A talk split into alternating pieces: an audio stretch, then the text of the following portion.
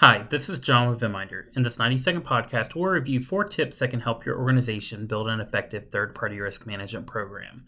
At Venminder, we have a team of industry experts who understand the best strategies needed to build a strong third-party risk management program. As organizations become more reliant on third-party vendors to perform essential business activities, it's important to understand and manage the risk these vendors can pose. After all, you can outsource a product or service, but you can't outsource the risk. The following four tips can help ensure that your program is built to run smoothly and efficiently.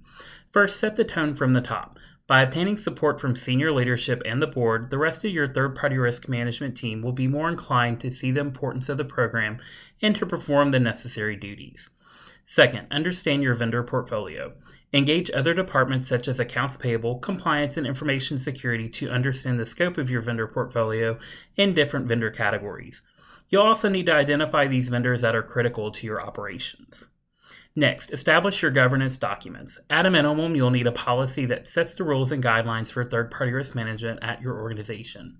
As a best practice, you may also create a program document to show the roles and responsibilities, as well as the high-level objectives and action steps for each process.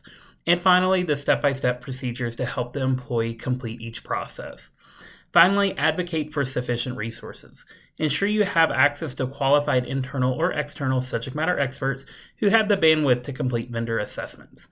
Remember that building a third-party risk management program is a worthy effort that's necessary to protect your organization from a variety of vendor risk.